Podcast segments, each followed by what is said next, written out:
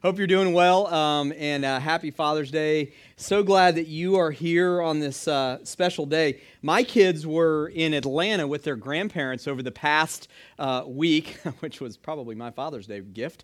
And um, they had a good time, but uh, while they were there, they uh, surprised me this morning. They had made birdhouses for me. Oh, I got this one turned around.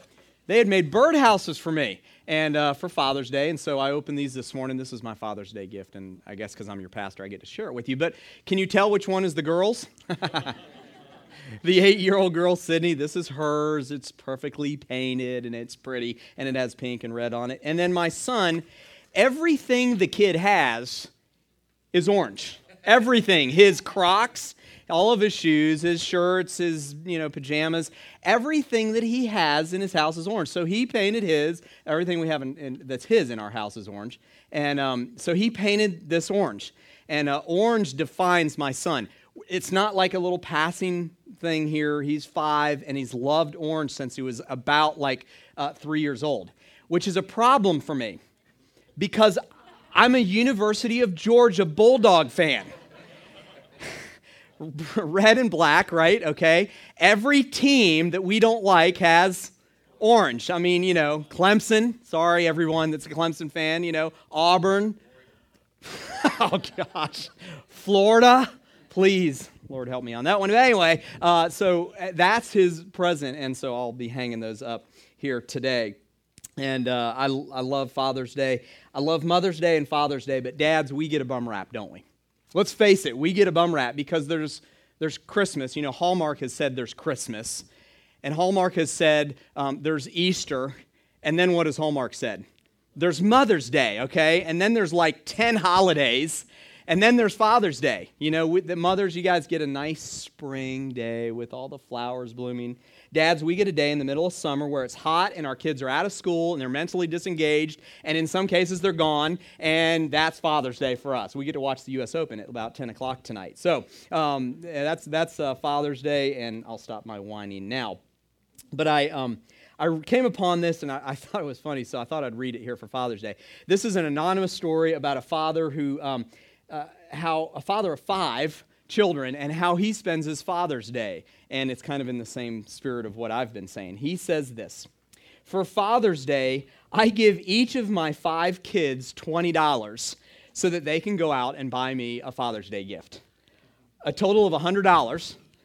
So they go to the store and they buy two packages of underwear, each of which costs $5 and contains three shorts, he says. They tear them open, and each kid wraps one pair of underwear, and the sixth one goes to the Salvation Army. So for Father's Day, he says, I'm walking around with my new underwear, and my kids are walking around with $90 worth of my change in their pocket. oh, that's just great. Oh, I can promise you I'm not giving either of my kids $20 for Father's Day.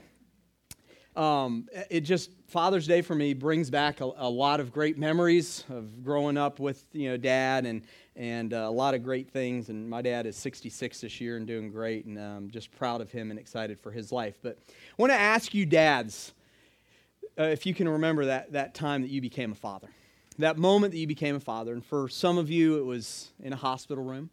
For others of you, it might have been uh, in front of a uh, um, someone who uh, helped you through an adoption, a counselor or an attorney. Some of you became dads suddenly. Some of you became dads over, of course, the course of nine months. And um, I don't know about you, dads, but I remember that day. I remember the day that my firstborn, Sydney, who's now eight, was born. We, uh, we went to the hospital on Saturday morning. We were living in Atlanta, Georgia, and I was taking my sweet time because it was Saturday and I thought there wouldn't be any traffic and I was wrong. It was bad on 285, and so we slowly got to Northside Drive, my blood pressure going up uh, very quickly as we got further and further, or as we got closer and closer to Northside Hospital. And the maternity wing there of Northside Hospital must have been busy that day because um, it was kind of like no room at the end kind of thing. And uh, they were really, really busy. But somehow we got put up in the nicest room at Northside Hospital, first floor. We walked in, and there we were, and it was this huge room, just this massive room. I told Cynthia it was like a hotel room, and she didn't really agree with me after the day was done. But uh, it was a big room, and there was a big TV up, and it was June the 5th, 2004. And if you remember, June the 5th, 2004 was the day that President Reagan died. And I thought, you know, to myself, this is my chance to maybe lobby my wife for a different name, you know, to celebrate this president. Let's name her Reagan instead of Sydney, which is a name that we had thought a lot about. Total crash and burn. That did not happen. Um, I thought about saying the Gipper. I call her Gipper Cullen, but that really didn't work. And um, so that would have been just terrible for her. Um, but uh, Sydney was born at just a little bit after 8 a.m. that next morning on Sunday morning. And she was born uh, Sunday morning, a little bit after 8 o'clock. She came into this world, and I was excited. And there was a few moments there that she had little problems, and they rushed in and they fixed her up, and she was fine. And uh, I made sure that the baby was okay and that mom was okay. And I said, okay, now can I go tell the parents? And Cynthia's like, yes, you can go tell the parents. So I ran outside and busted through those doors in the waiting room. And, you know, you don't say we had a girl anymore or a boy because most of the time you know we know especially control freaks like me we want to know you know what the gender of the child is so i said we have a baby and i was saying it and with tears and my parents were hugging me and it was a great time it was really neat i had no clue what i was in for I had no clue at that moment. It was such a joyous time. It was such an emotional time. It was so much fun. But I didn't have a clue. Cynthia and I, neither of us had a clue of what parenting was going to be like. And I don't think you really do understand what being a parent's like until you experience it. Am I right, moms and dads? We really don't know until we experience it.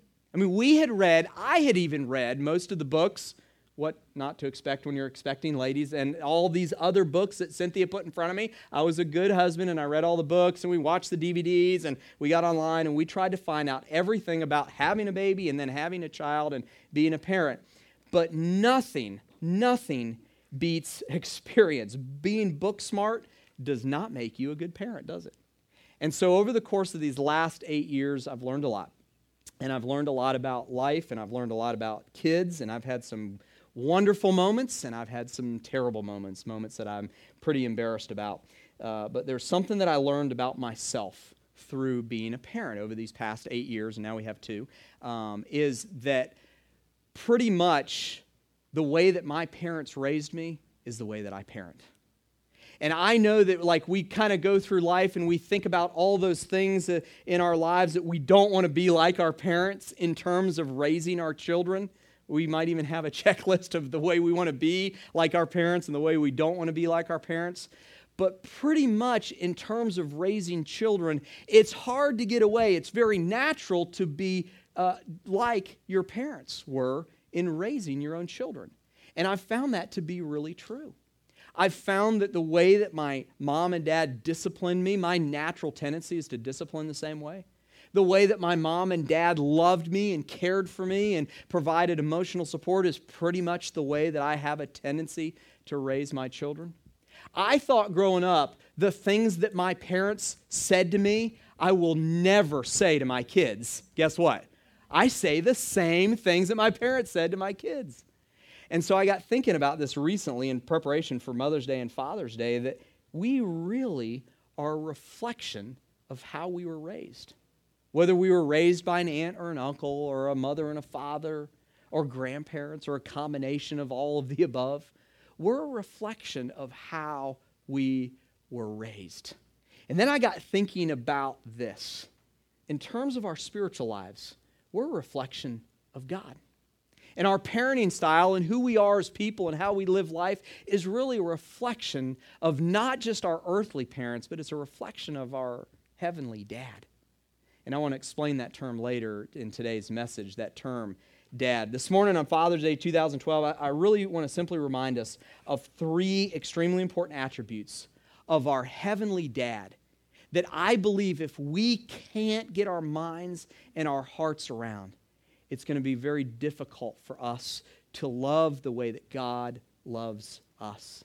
And dads, specifically for you today, it's going to be very difficult for you to parent and be a dad that loves the way our Heavenly Father loves us and parent the way that our Heavenly Father loves us. Now, I want to preface today's message with several possible ways that you can apply these truths. First of all, there are some of you in here who are going to recognize these truths this morning. You're going to recognize these characteristics of, of God, our Heavenly Daddy. And I want to encourage you if you are parenting that way, keep on doing what you're doing. If you're loving your children the way that we're going to talk about this morning, keep on doing it. Maybe you need to tweak some things, but keep on keeping on. There are those of you who are dads and moms and you, like myself, will find in some of these characteristics you fall woefully short. You just are uh, inept or insufficient on some of these things. And my prayer for you is that you can understand how God loved you so that you can pass that and reflect that down to your children or those important people in your lives, maybe even grandchildren. And then finally, there are going to be some of you, as I talk about these three characteristics of God today, our Heavenly Daddy, you're going to be angry. I'm just being honest with you. You might even be a little bit bitter. You might feel like you've been cheated because the way that you were parented as a child is exactly the opposite of the way that we're going to describe this morning. And for you, my prayer for you this morning is that when we're done, you can feel like you can reach up to your heavenly daddy and say, Please, reparent me. Do what my parents couldn't or didn't do. Before we dive in, let's pray this morning. Father God, be with us as we look to you, our heavenly daddy, our heavenly father.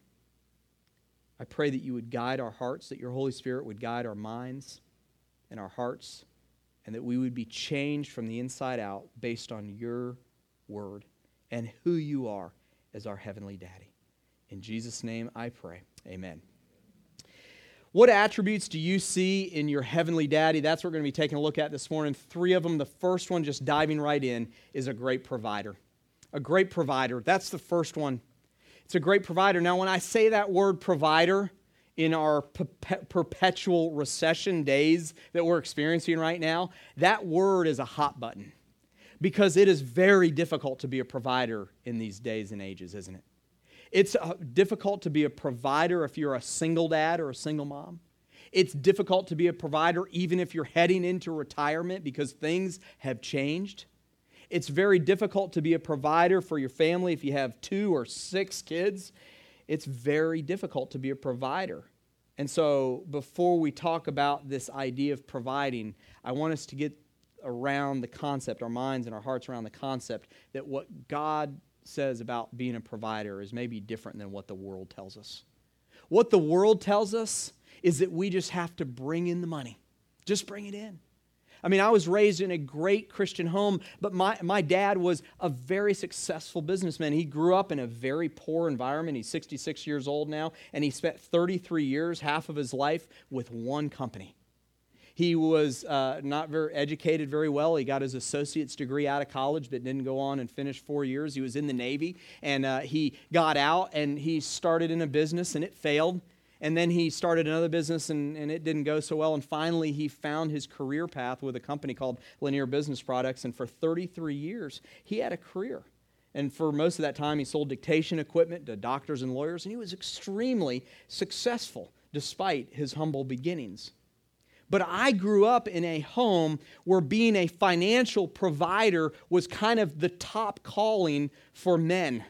That's what you had to do. Is you had to be a man that brings in a lot of money. And that's the kind of environment that I grew up in. And I, I'm so thankful for parts of that because my dad taught me what hard work is like. He taught me what being driven is like. But during my first couple years of being married, I was anything but a provider for my wife. I was anything but. In fact, she had the steady job. She's been in church work this August 20 years, and while her paycheck was pretty small, it was consistent. I was in sales, and I was on a draw. And some of you, when I say that word draw, you shudder because that is not a fun thing. You have to pay back what your company pays you with a draw, and it's not a whole lot of fun. I was on, then I went from draw to being on commission, and that even got worse and I had good days and a lot of bad days in sales, and I just wasn't making much money. And I had my identity in the fact that I was supposed to be a financial provider for my family. And I do believe that the Bible speaks to that. But for a long time, I struggled with my own insecurities and I felt insufficient about being a financial provider for my family until I realized two different things about what God intends for a provider to be. First of all, my first realization I came to was that trusting for the future meant trusting God for the future and not trusting me for the future. And that was very difficult for me to come to. It was a very difficult realization for me to come to. I had a trust that I could provide, and as time went on and I didn't, I was losing faith in me. But what I didn't realize is I really wasn't losing faith in me. I began to lose faith in my heavenly daddy. And I began losing faith that he would take care of us. Matthew 6, 25 and 26 speaks to this idea of God being our provider, that great provider. Take a look with me at Matthew 6, 25 and 26. The verses will be on the screen this morning. Therefore, I tell you, Jesus says, don't worry about your life, what you will eat or drink, or about your body, or about your body, what you will wear. It's not more important than food. Is it? Is not life more important than food and the body more important than clothes? Look at the birds of the air. They don't sow or reap or store away in barns, and yet our Heavenly Father, help me with this last part, feeds them. He feeds them. I want you to realize that this morning. He feeds them. In your absence of being able to take care of your family or provide financially for yourself or for someone else who you love, your Heavenly Father can feed you. Your heavenly Father has the ability to take care of you. And he goes on and he says, Are you not much more valuable than they, those birds of the air? Who of you, by worrying, can add a single hour to his life? Now, this passage doesn't say that we ought to be lazy and that we ought to kick back and just allow things to unfold as they unfold. And if I make money, I make money. If I don't make money, I don't make money. I believe what this scripture is telling us, I want you guys to catch this, is that in our jobs, in our roles, whether it's husband or wife or couple or single, whatever the case may be, in our roles as Christ followers, we have a responsibility to toil and to work hard in the area that God's gifted us and in the opportunities that He's brought across our paths. But I want you to capture this He is the one who's the provider, not you. And when you make that shift from being self reliant to God reliant, there's a lot of pressure that comes off your plate. And there's a lot of weight that comes off your shoulders to know that He will provide. It doesn't mean you don't work hard. It doesn't mean that you're lazy. It doesn't mean that you pursue every opportunity that God's given you, but it means that you trust Him and that you become God reliant and not self reliant. There's a second thing that I realized, and that is, is this whole idea of provision. We've made up in our society what that means. And largely, when we hear that word, what do we equate it with? Money. Money, we equate being a provider with money. But look at what God provides for each one of us spiritually. He doesn't just provide money, he provides all kind of spiritual blessings. The first thing he gave us is through Jesus Christ, his son, the death on the cross of Jesus Christ and the resurrection, we can have eternal life in heaven. That's one of the things he provides. That's the best thing that he provides, isn't it? Eternal life with God one day in heaven. He provides all the spiritual things that we need for us. He provides emotional safety. He provides spiritual riches like spiritual gifts and those spiritual fruit that we are talking about this summer. He provides life sustaining resources for us while we're here on earth. He provides the power to overcome sin because He gives us the power to provide that, to, to overcome sin. And so you may find, dads or moms, if you're feeling insecure about your role as a provider, that you're not just a monetary provider. You provide your family with other things. Maybe you provide them with emotional support when they're going through a tough time. Maybe you provide them with good leadership when a difficult decision has to be made. That never happens in a family, does it? Maybe you provide calm in the midst of a storm. Maybe you're the one that's providing shelter and food to someone else when they can't have it themselves.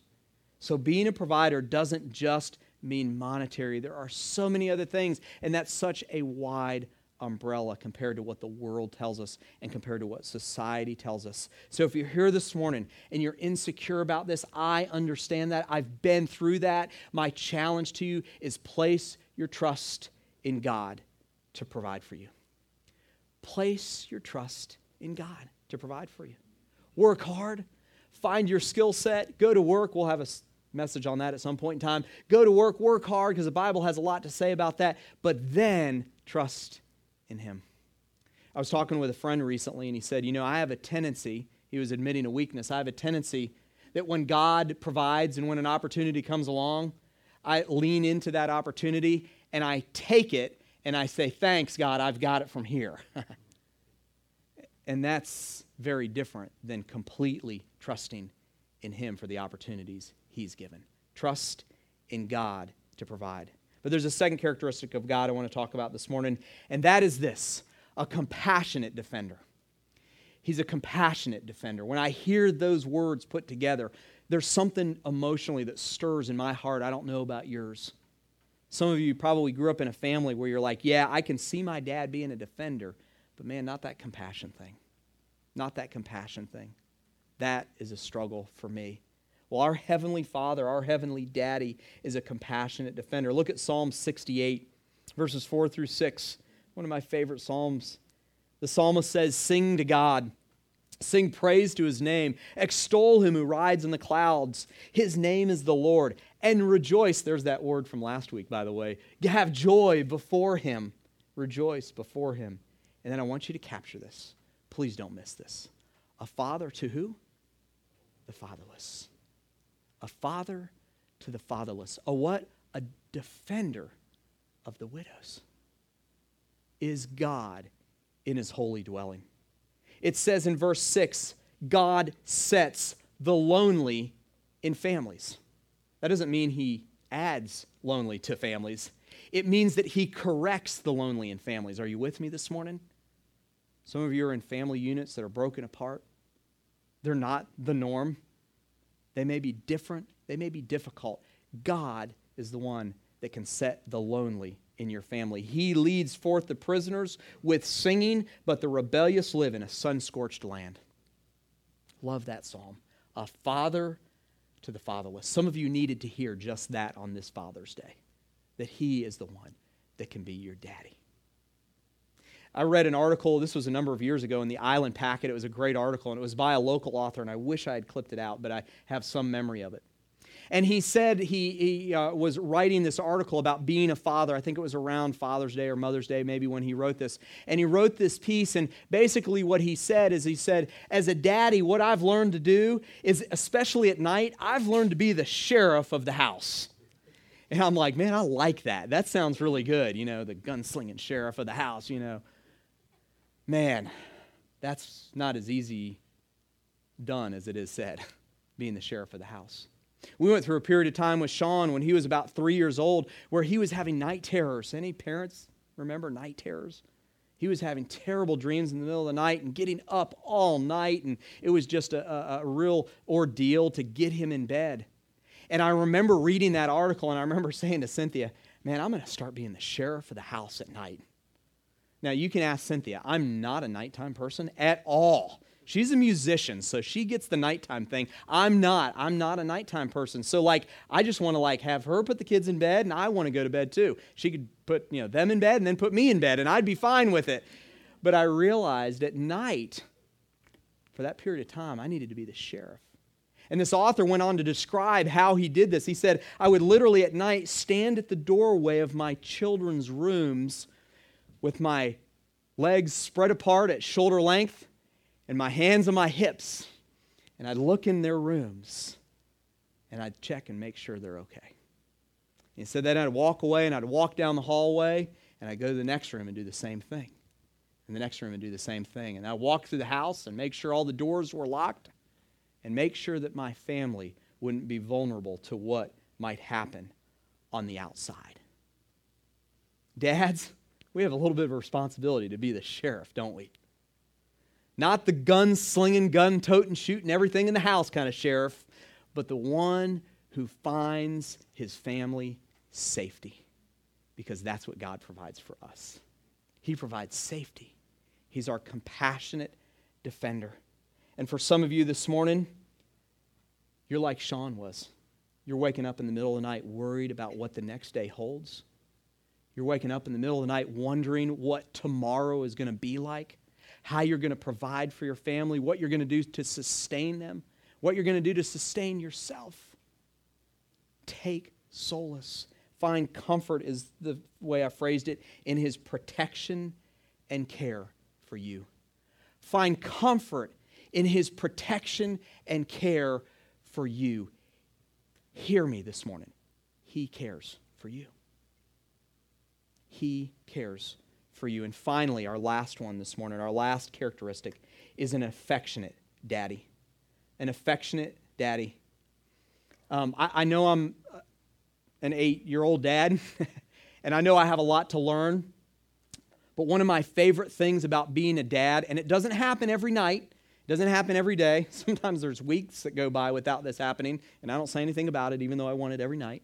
Is when I come home from work or being out or you know something for a few hours, and the kids come running around the corner, and sometimes they slip in the kitchen because they fall on our old linoleum, and they fall, they, they come in around the corner, and they wrap their arms around my neck, and they say, "What, Daddy, Daddy." It's such a term of endearment. It's a term of intimacy. And Jesus used this same term when he was anticipating his death in the Garden of Gethsemane in Mark 14 36. He cries out, thinking about what he's about ready to go through, and he cried out and he used an Aramaic word called Abba, Father. And he was crying out to God. I don't think as much out of desperation about what was going to happen, but I think he was even more crying out to God because that was the most intimate, most affectionate term that he could use. Abba, Daddy, Father, he says, everything is possible for you. Take this cup from me, yet not what I will, but what you will. Jesus used this term for our heavenly daddy, our heavenly Father. Abba, Father we kind of think in our minds that he was crying out because he was scared. I think he was crying out because he knew that was the most intimate name that he could call his father, Daddy. And some of us have lost the idea that our relationship with our Heavenly Father is like a daddy. It's that intimate, it's that affectionate, and it's that time that we can wrap our arms and cry out to Him and say daddy. Romans 8:15 Paul used the same term. He said, "For you did not receive a spirit that makes you a slave again to fear, but you received the spirit of sonship." We'll also say daughtership, okay, ladies? And by him we cry, Abba, Father, Daddy. You know what he's talking about here? Paul is talking about the fact that when we say yes to God, when we say yes to the death and the burial and resurrection of Jesus, we become adopted into the family of God. I want you to hear this this morning. Please, if you don't if you miss everything else I've said, don't miss this. He chose you. He is pursuing you. And maybe you're in here today and you've never accepted him as your savior and you need to hear that and maybe your challenge is today to accept him as your personal savior. But I would imagine there are more than one Christ follower in this room who need to hear that God is pursuing you. We talk a lot about us pursuing God here at Hilton Head Island Community Church. We talk about all those things that we need to do to reach out to Him, to be involved in prayer and Bible study and fellowship with other believers. But I want you to hear this this morning. He is pursuing you. He did it when He sent His Son to die on the cross, and He continues to do it in your spiritual journey with Him. He's daddy, He loves you and he cares for you and he provides for you. In fact, he's such a great daddy that James 1:17 says this. Think about these words. Every good and perfect gift is from above, coming down from the Father of the heavenly lights. Somebody told me last week that um, raising kids from the ages of 5 to 12 is just awesome. And he said at 12 years old, something takes over their bodies, and then we get them back when they're 18. And I'm like, that's pretty good advice. I'll remember that as my kids get closer to that age. But you know, there's something innocent and sweet when our kids ask us for something. It can be annoying at times, parents. But when they ask us for something, it's like, you know what? You can do anything. You can provide anything for me, mom and dad. So I'm going to ask for it. And I think we miss that with our Heavenly Father, that He can provide anything for us.